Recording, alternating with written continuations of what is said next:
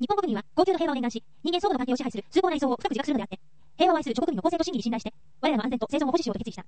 我らは平和を維持し、先制と霊獣、圧迫と偏境を地上から永遠に除去しようめている国際社会において、名誉ある地位を占めたいと思う。我らは全世界の国民が等しく恐怖と絶望から免れ、平和の地に生存する権利を有することを確認する。